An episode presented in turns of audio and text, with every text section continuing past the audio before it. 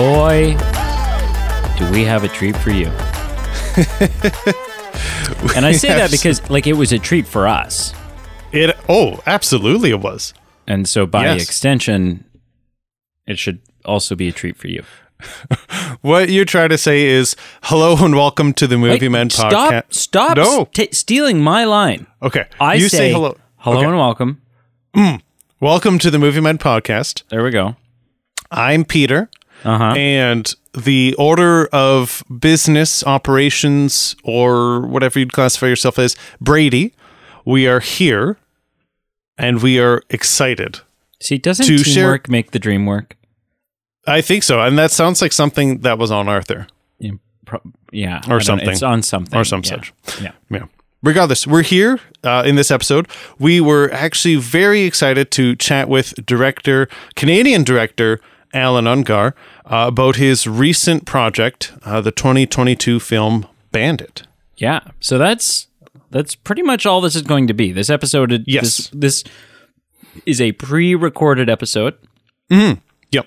which we don't do And- often, Uh, very rarely. Yeah. but every so often it's got to be done. Yeah, so obviously, uh, if you're f- familiar with the show, you know that our previous episode, Brady and I uh, sat together and talked and reviewed the film itself, Bandit. So if you're wanting a review of the film, that's the previous episode that released. This today will just be exclusively, like Brady said, our interview, our discussion, and a really good chat with uh, Allan Ungar. So Yeah. So let's quit wasting time. let's get to it. Let's just get to it. So here we go. Yeah, here we go.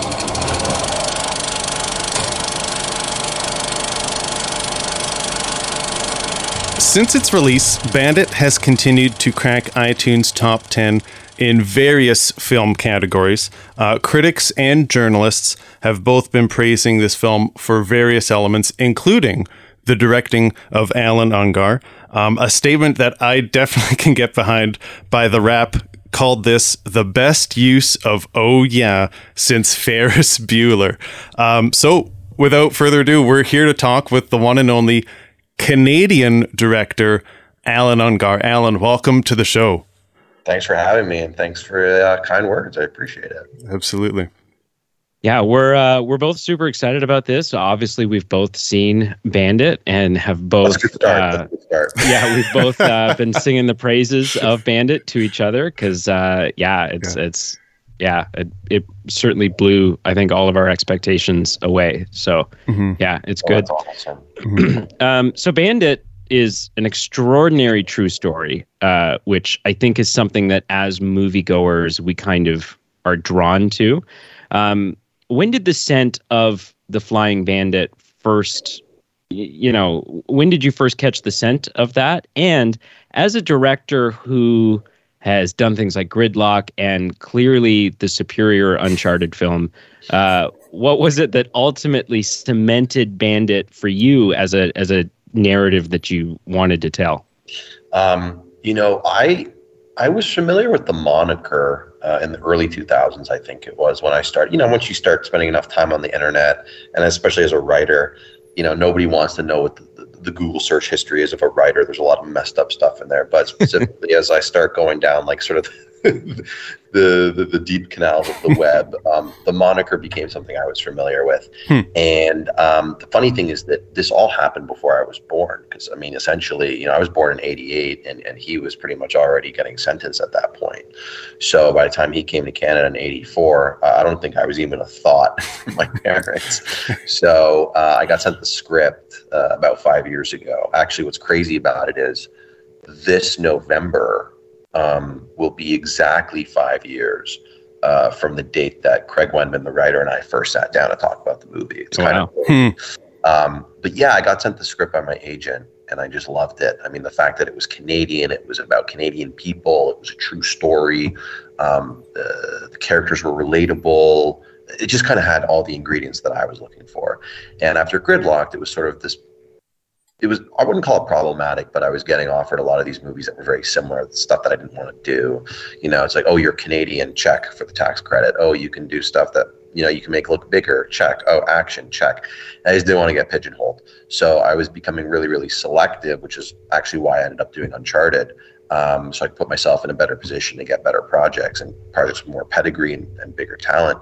Um, and uh, and yeah, so I read it, uh, went after it. Kraig and I sat down. You know, I think we bonded immediately, and and similarly, Kraig was coming from a world where he was doing a lot of stuff, you know, in the Hallmark and Lifetime space, which you wouldn't really put together. It doesn't really make sense when you watch Bandit. You know, Sure. The script. And Definitely so- not a har- Hallmark movie. no, so I think we were both coming at it from the same place um, professionally, which was we both wanted to elevate our careers a little bit. Um, and then, yeah, we set it up with a producer in Montreal and we were on our way. Cool. Very cool. Very cool. Um, Allan, I- I'm going to show my cards here. Uh, I am a huge Nestor Carbonell fan. I love his work, and I would like you to just kind of peel back. What was I've heard? I've read a lot of things about just different things he did on this project, and I want to hear from your perspective, kind of orchestrating this. What's it like working with Nestor and on this project? Nestor, I, I honestly can't say enough about Nestor. Um, he's not just an incredible actor, but he's just an incredible human being. Hmm. He's compassionate. He's patient. He he he understands, you know, everything that I'm trying to do. He he's got no ego in it. You know, of course, coming off of something like the morning show, huge budget, Dark Knight, huge budget, Mhm. Lost, huge budget, Bates, everything that he's done. Um, and then he comes to Bandit, which we all thought was going to be a little bit bigger, Hmm. uh, but just ended up being, you know, kind of like a guerrilla run and gun indie style movie. And he was so down for it. And because he has a directing background Hmm. uh, in television, he was able to come in and say, "All right, there's no, there's no way we can do everything that we need to do. So why don't we split our units up?" And he's like, "I'll kind of run this unit downstairs in the studio. You'll be upstairs, and then you come run to me, and I'll show you what I'm doing." And so we kind of worked together in that capacity, which was really bizarre. I wasn't expecting that. And all of this was done with him on one leg, essentially, because he tore his Achilles tendon while we were shooting the climax of the movie, which was in the first, uh, the second week of production. So basically saved. Not only did he save the movie by staying and delaying his surgery, Oh. he saved the movie by helping me get some of the second unit pickup stuff that we needed. Mhm. Uh, he's uh, we. It's funny we um we hadn't seen each other in a minute, and uh, they paired us up when we were doing the press junket in Los Angeles, which was my first press junket. It was really exciting actually. nice. Um, they paired Nestor and I together. They paired Josh and Elisha, obviously, um, and Nestor and I just spent the day kind of going from junket to junket and interview to interview, just hanging out. And yeah, he, he's the best. He's the best. That is that is refreshing to hear because that's the persona he gives on screen. So to hear that he's like that in real life is just very fulfilling. Um, just my one follow up question to this. Obviously, being a fan of Nestor's, it wasn't a surprise to me that there was the eyeliner, you know, eye makeup reference. And I'm just curious, peeling back the curtain, was this something that was in the blueprint once casting decision was made he was in or was it kind of a last minute thing that kind of came about and you guys said hey let's do another one or where did where was the genesis for that We joked about it early on. Mm. Um, I love pop culture references. I love everything about you know the zeitgeist. Um, Mm. I have, I mean, it's hard to see, but I have crazy long eyelashes, and so the joke on set whenever Nestor and I were together, that the you know the makeup team, the hair team, they'd all sort of like not razz us, but they they, they would poke fun, Right. and uh, it was actually Nestor's idea to to make a reference to himself, especially because we're talking about Boy George, we're talking about makeup, we're talking about all these things. It's just so relevant, and um, I think the way we did it in Bandit was probably the most overt in his career. But then he kind of joked later that he's done it a couple times. Like he did it in the morning show once, he did it in another show. Mm. Um, but I like to think that this one was the most uh, most overt uh, and one that will be pleasing for his fans. Yeah, Absolutely. it it definitely doesn't beat around the bush. It's a very Mhm. it's a very straightforward straightforward comment, and yeah, it's it's it hits. Mhm. Um, so you mentioned Josh. Uh, Obviously, Josh gives arguably the performance of his career in this film. Um, and a- character like Gilbert, see, in films like this, it's so fascinating because if the film's done properly, um, which Bandit certainly was, we it puts the viewer in a place where we are um, we're relating to and rooting for someone who is doing some pretty questionable things. Yeah. Um, what was the collaboration process like with Josh to get this character to be everything that you wanted it to be and and not the things you didn't want it to be? it was really about humanizing him and i think josh brought that that level um, of you know realism and and sympathy and just all the things that we needed because at the end of the day it's like goes back to that adage you know good people have to do bad things sometimes and there was this whole backstory that unfortunately we just never had time to shoot or the money to shoot about his upbringing in East LA, having a Latino gang father and a white mother, and oh, wow. sort of never really belonging, never really having anything but a need for family and a place to belong, a place to call home. And so when Josh kind of came on, he sort of dug into the character and i think a he was really excited about playing you know multiple personalities of course and having fun with that. But i think what really struck him was yeah the relatability and the fact that this was a guy who a lot of us could could look at and totally sympathize with. And he really wanted to bring out the quirks the, the sort of weird personality traits and the things that you know, might make him feel a little bit more three dimensional, but also humorous. And like similar to me, um, a lot of us try to find the humor in everyday situations, whether it's trauma, whether it's fear. Um, and so he and I really worked closely in bringing those elements out. And I think the one thing he really added even more was a sense of comedy. I mean, the film was always written to be slightly humorous and to have um, self-aware moments and not take itself too seriously at times, even though it is a drama. Um, but I think he really dug in and brought out um, a lot more than I was expecting. And he says to, to himself, "It's crazy. He's like he wasn't expecting it to be as funny as it was either. He kind of just, and then we'd be on set." And we'd both just start riffing off each other and come up with these ideas, you know, like uh, him throwing a lisp into the original sort of uh, stakeout sequence was something we just came up with on the day. Um, you know, him in the construction outfit after he he makes the bet with Mel Gibson about the bank. Originally, he was going to come back in and he was just going to already be changed back into his clothes, but he's like, "Nah, I should come in and." Should have this moment and like so we really just sort of collaborated on on how we could take every scene and every moment and elevate it to be its absolute best yeah and hmm. uh, it's it's done to a T. I think it's it's very easy. It would have been very easy to have the humor thrust the character into a point that was unrealistic. But even even small moments like him telling a stranger on the street that he's going to be a dad, I'm yeah. like, yeah, that's that is that's pretty much how I responded when I found that mm. out. Like that is it's it's yeah. funny, but it's it's real. It's human. and Josh, yeah. and Josh is so good at those things and you know, I've always thought he's such an underrated actor. Hmm. Um, and, and that he's always had this really great platform to exist on and like these big rom-coms and transformers and you know yeah. jupiter's legacy was a huge show on netflix um, but it's it's one of those things where i think people haven't given him the ability to do what he's really capable of and i sure. think this movie as you said i mean we're very thankful i think the, the, the unanimous sort of you know, the consensus is that this is sort of the best he's ever been. This is oh, him showing off yeah. his props and resonating with audiences that already women found him handsome and charming. Men were, were like, oh, this guy's a stud. Uh, and and I he's he, I can't yeah he's amazing honestly yeah. Uh, you mentioned another relatively well-known actor who's in this film, uh, in one Mel Gibson, who not only yeah. yeah not only has an incredible career under his belt, uh, but has overthrown Tim Allen as my f- personal favorite on-screen Santa. Um, and so, tell us, tell us. it's you know what I'm not. We won't talk about the movie, but but as as Santa, like his standalone performance is like yeah, conceptually, I think I think look, I, I did like it. I did like the movie, but I think there was something that no. was still a lot more fun about Mel playing Santa than the movie itself. Um, yes. And the funny thing, here's the funny thing. Okay, they shot that movie in Ottawa, as you may know. Mm. Yeah. Um, so they shot that movie in Ottawa, and it's called Fat Man. And the real Tommy Craig was nicknamed the Fat Man in Ottawa. Um, oh, right. So that was kind of fun. And when I told Mel that, he kind of chuckled. He's like, "Wait, do you want me to gain weight, wear a fat suit?" Nah, I'm not doing any of that stuff. No, Mel. Um, Mel was always on the short list. Um, he has this uncanny resemblance to the real Tommy Kaye, which is insane. If you, mm-hmm. it, I, I, don't know if you ever got a hold of the press kit or saw real photos, but the real Tommy Kaye and Mel you put them side by side, you're like, oh my God, I can totally see this. Hmm. Uh, and we talked very early on about, you know, if he would be able to, to go and read the book and watch the documentaries. And, you know, he did his research, he did his due diligence. I think he was fascinated by the stranger than fiction elements.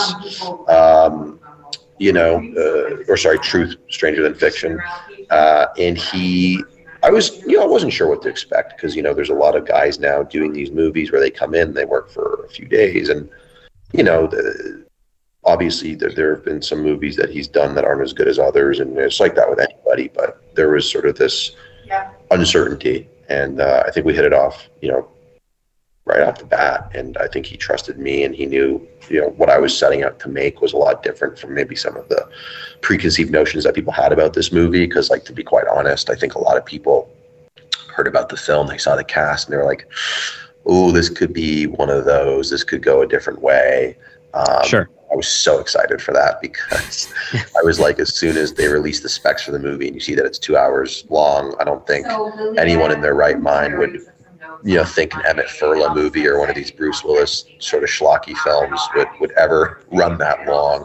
So I think people Right. started to be like, what's up with this movie? Maybe I got to check it out. So I had a, I had a big smile on my face because I knew that there were going to be a lot of haters out there expecting this to be like a really bad, like action movie. Hmm. Um, and so, you know, Mel just.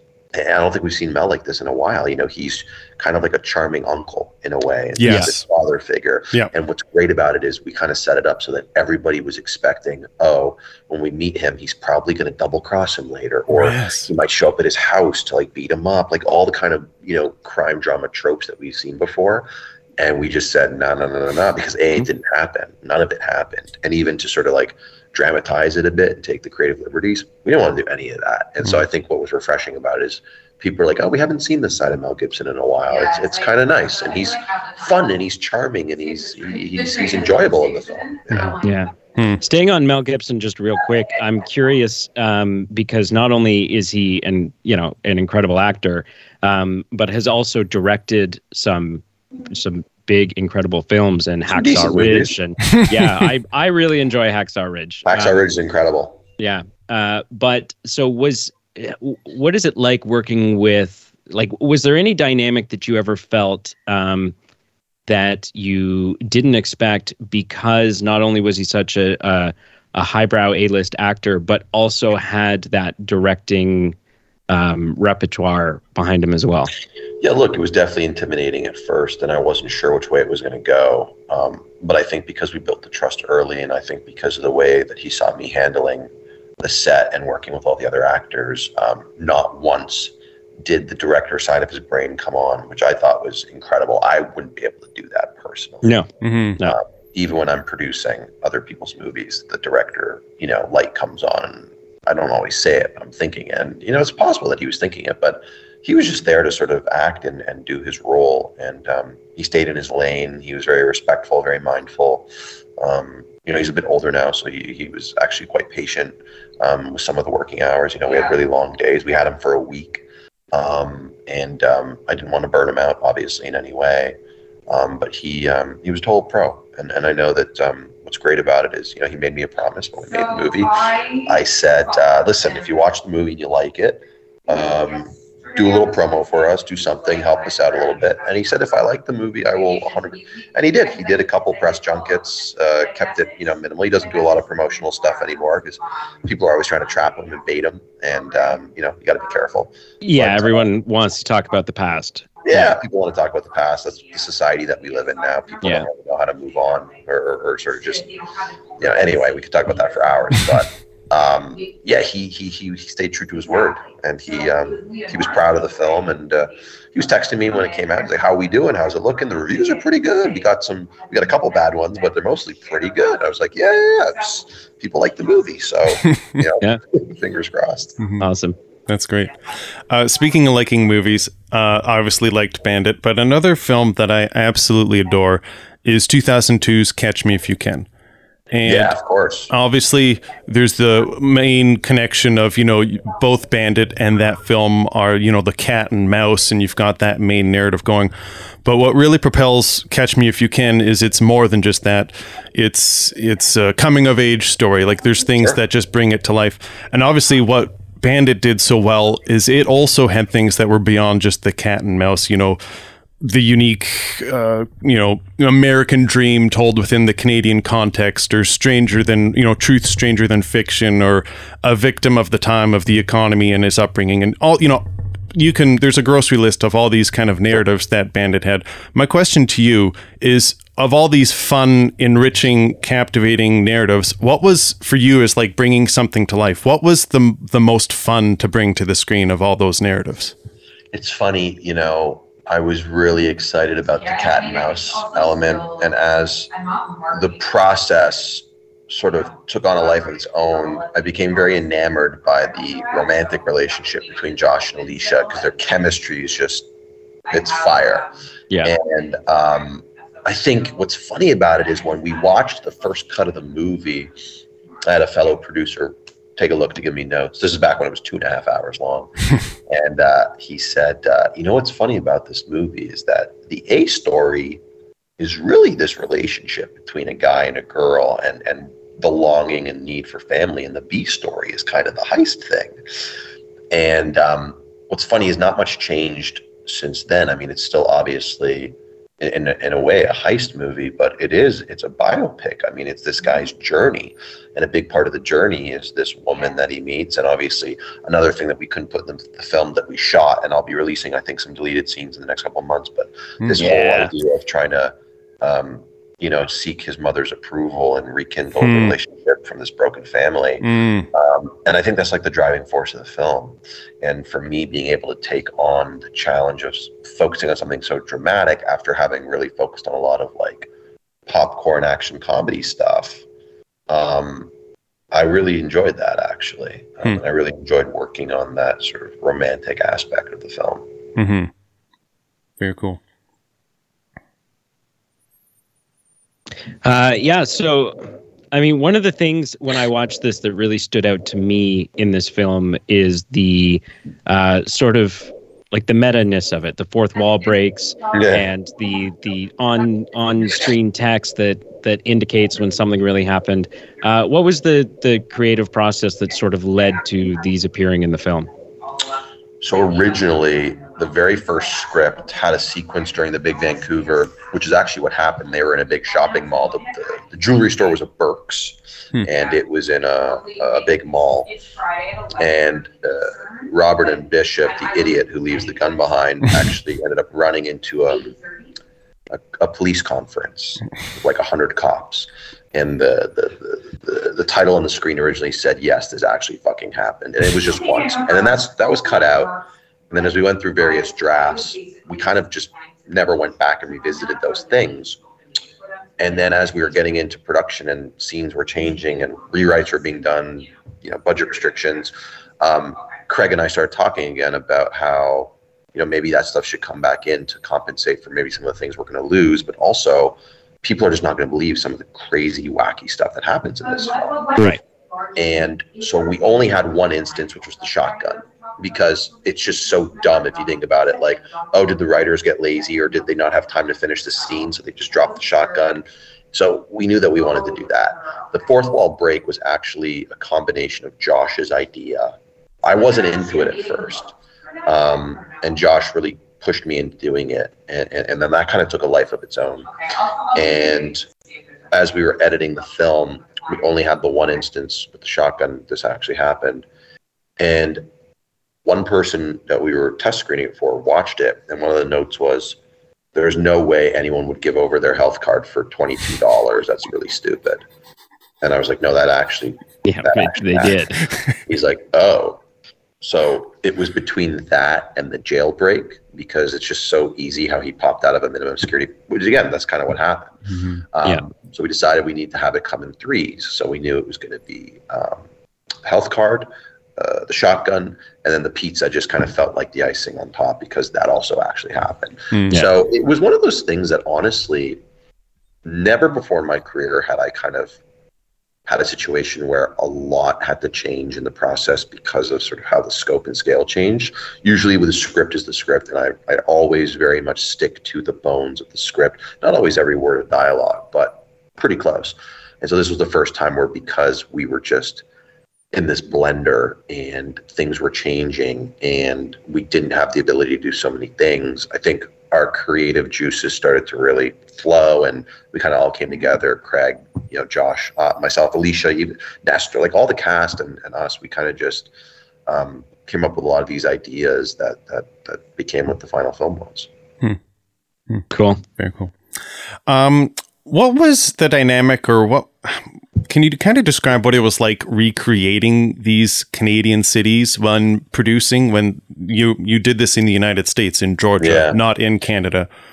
Yeah, that was crazy. Um, I I had a Dropbox that even if we shot in Canada, I would have had, which just had a lot of sort of visual references of the, the banks, the real banks that he robbed, which Scotia branches, TD branches, um, the real Playmate, uh, the Glebe neighborhood, just everything. And so I kept that on hand, gave it to the uh, art department, locations department, um, my production designer, who was incredible, who had nothing to work with, and you know built the Playmate in three days, like no joke.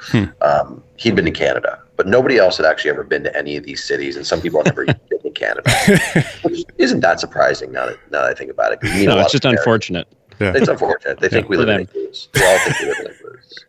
Um, and so, uh, Kraig and I had to go off a lot of our own memory, uh, but a lot of Google Maps, Street View, things that, um, you know, just because I remember we were struggling to figure out how I would do the Parliament, the, the Parliament Hill sequence where Josh pulls up in front of Parliament because we were never going to have Josh in Ottawa.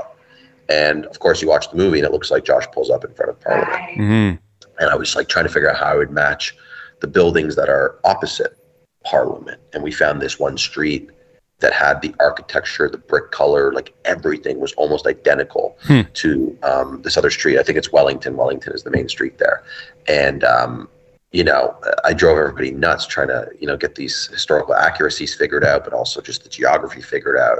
Um, and it really just came down to you know, I think some people thought just put a Canadian flag everywhere, It'll be easy. and I was like, no, that's the stupidest thing. And they're like, why? That's what they do when they come to Canada.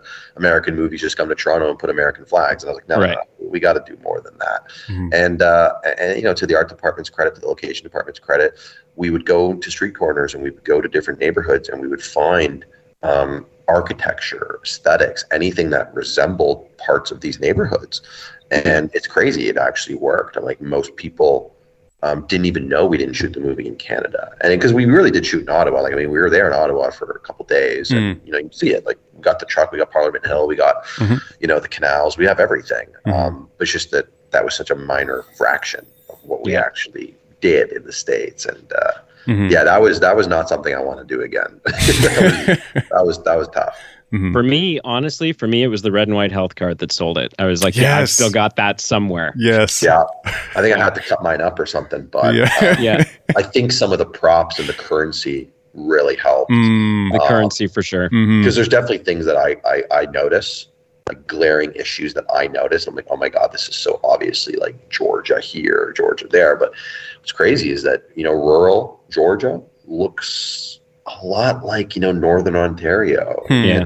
parts of you know Ontario. Um, you know, even in the south, as Hmm. you get closer to the border, it's uh, yeah. I mean, there's a reason people shoot everything in Georgia now. You can make it look like anything. Hmm. Like anything. Yeah, cool. Very interesting. Um, just putting on the Canadian lens here. Obviously, you've come across and worked with various other Canadian professionals. You know, Elisha in this project, your writer Kraig. Um, you know, Ben Mulrooney and in, in Gridlocked. Um, you know, Nathan Fillion. Uh, like, what's the dynamic when you come across other Canadian professionals? Like, is it kind of unique or is it kind of weird where everyone just assumes you know each other? Like, what's the dynamic like when you're I coming think, across? I think when you're in Canada making a Canadian movie, nobody really cares. It's just like I'm talking to you right now. It's Sure. like, okay, what's up? Yep. Um, on this project, it was funny because Elisha called me from her her her still Ontario area code, um, and I think we immediately felt a connection. And the fact that we were two Canadians telling a true Canadian story in Georgia, I think we all felt like we had to like her, me, Kraig. We felt like we had to band together. I mean, even she, you know, it's funny because she had um she had grown up and spent some time in the glebe. So Hmm. when we'd be looking at different things and say, "Hey, do you think this Victorian house could, could look like it was in the glebe?" She'd be like, "Yeah, I think that actually Right. worked." Or Wow. something wasn't selling. She's like, "I don't know if this is going to work. What do you think?" And Hmm. kind of talk about it. So yeah, it was fun. That's very cool. Very Cool. Uh, Allan, before we let you go, um, we got a we got a probe about what's coming next. Um, right now, currently, you have a producing credit coming up for "Sympathy for the Devil," um, which is exciting for us because an ongoing. I don't know how this happened, but an ongoing theme on our podcast has just become Nicolas Cage. We're constantly talking about Nick Cage. Um, uh, but also, I'm I'm interested in anything that you can tell us about Tenfold. Um, it's so funny. I've been asked about that. I guess it's on my IMDb. Um, not much is happening. That's just one of those projects that's been around that I've been attached to. Um, and there's a couple. You know, it's like I was attached to Bandit for years before it happened. Um, no, Sympathy for the Devil uh, was great. We shot that in Vegas this summer. Uh, not a place I'm running back to in the summer. That's for sure. It is hot and it's monsoon season. I didn't even know there was a monsoon season in Vegas. And What? I don't know if you guys heard the news Wow. in the summer, but like I think they had a record rainfall. Like one Thursday, the rain, the amount of rain they had surpassed the annual rainfall for the last like decade or something like that. Crazy. Um, but that was Oh, a wow. wild ride. That was a lot Oh. of fun. Nick was great. Hmm. Uh, I don't want to say much about it. Uh, all I'll say is that um, he was seen with red hair all over the news, and the paparazzi were chasing him because they were trying to figure out why Nick had this weird look, and that was for our film. Um, Oh, okay. uh, and he uh, he turns in a crazy performance in this movie. It's bonkers. So uh, you could look for that next. I would say next summer probably. Yeah, that was a lot okay. of fun. Uh, and then yeah, I have a couple things I'm looking at right now. Um, you know, I'm attached to direct a couple other films. I'm excited about that. are Sort of in the same world as Bandit, you know, leaning on the action, the comedy, the heart, the levity. Uh, and then as a producer, I've got a couple of video game properties that you know I have the rights to that I'm trying to you know uh, set up and uh, there's a there's a platform I've been working with closely that's you know I've been trying to build that but you know like everything it, everything just takes time so Sure. yeah there's a lot to be excited about right now and um, you know I'm, I'm, I'm certainly uh, more eager than some of those who are excited for me to see to see where that goes Well, I'll make sure. Uh, I'll make sure Pete sends you my resume and my headshots, and we'll be, we'll be fine. Yeah, deal yeah, cool. Well, perfect. Allan, again, thank you so much for your time. well, of course Congratulations on Bandit and its its success. Just wonderful film, and we do truly look forward to what the future has in store for you, and nothing but the best for you. thank you yeah yeah I'll be uh, I'll be looking forward to coming back and talking to you guys on the next one Yeah, we would love it. absolutely. We love it. absolutely. All right, sir. Thank you so much. Well, li- like we said in the beginning, that was a lot of fun. Yeah. Do you think he would be willing to replace one of us on this podcast? I mean, when when we were in discussion with him about the guesting on the show, that's not something that I brought up about potentially replacing one of us on a long term basis. I suppose it's I, I enjoy doing the podcast, but Oh, yes. also for the but like for the best interest of the podcast, I will gladly step aside. yeah, absolutely. yeah, did not come up, but I guess we can't rule it out.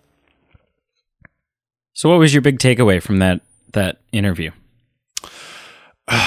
my big takeaway from the interview i there's a lot like i honestly i think the interview was uh 30ish minutes long or high 20s regardless i could go for exactly that amount of time and say what my big takeaway was but i think my big takeaway was um Uh, as a fan of Nestor Carbonell, I'm so happy to hear what he was like to work with on this project and that, you know, how he appears on screen is kind of how he is in person. He's genuine, he's authentic, and just like the fact that he was so helpful in in different type of production ca- in capabilities with helping Allan and just the fact that he postponed his own medical care for a torn, you know, for like a an injury and just instead say no i'm good. Like i'll finish out this project because it's best for this film and i'll deal with that when we're done here. That was just bonkers to me. Like um but yeah that that just i guess and i guess i, I said nestor carbonell but i guess you could ex- extend it to just the rest of like just what eh, the, the his ex- allan's experience with the cast you know his great experience with elisha who apparently w- found out she was pregnant while while they were filming and just even with mel and the professional that he was and, and what he brought to the team there i think that's my biggest takeaway Yeah, is cool. just yeah how about yourself Uh, deleted scenes. There's deleted scenes. Yes. probably coming. i I get Listen, we more talked- Bandit.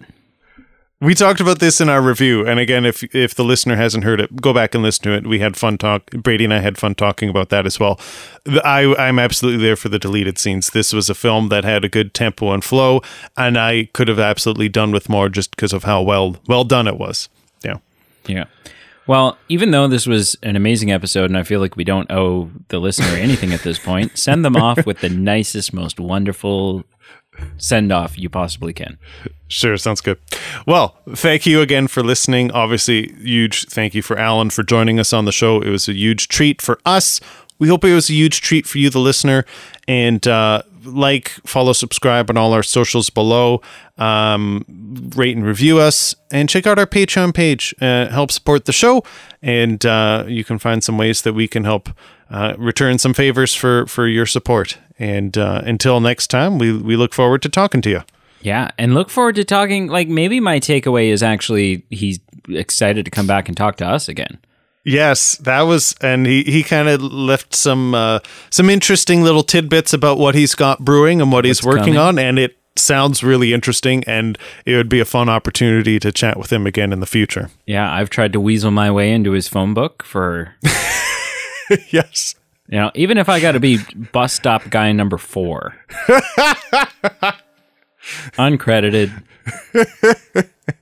There won't be any speaking line. uh, Like I'm not, I'm not a, a, a part of the Screen Actors Guild, so you know, sure, I'm not gonna get like a script or anything.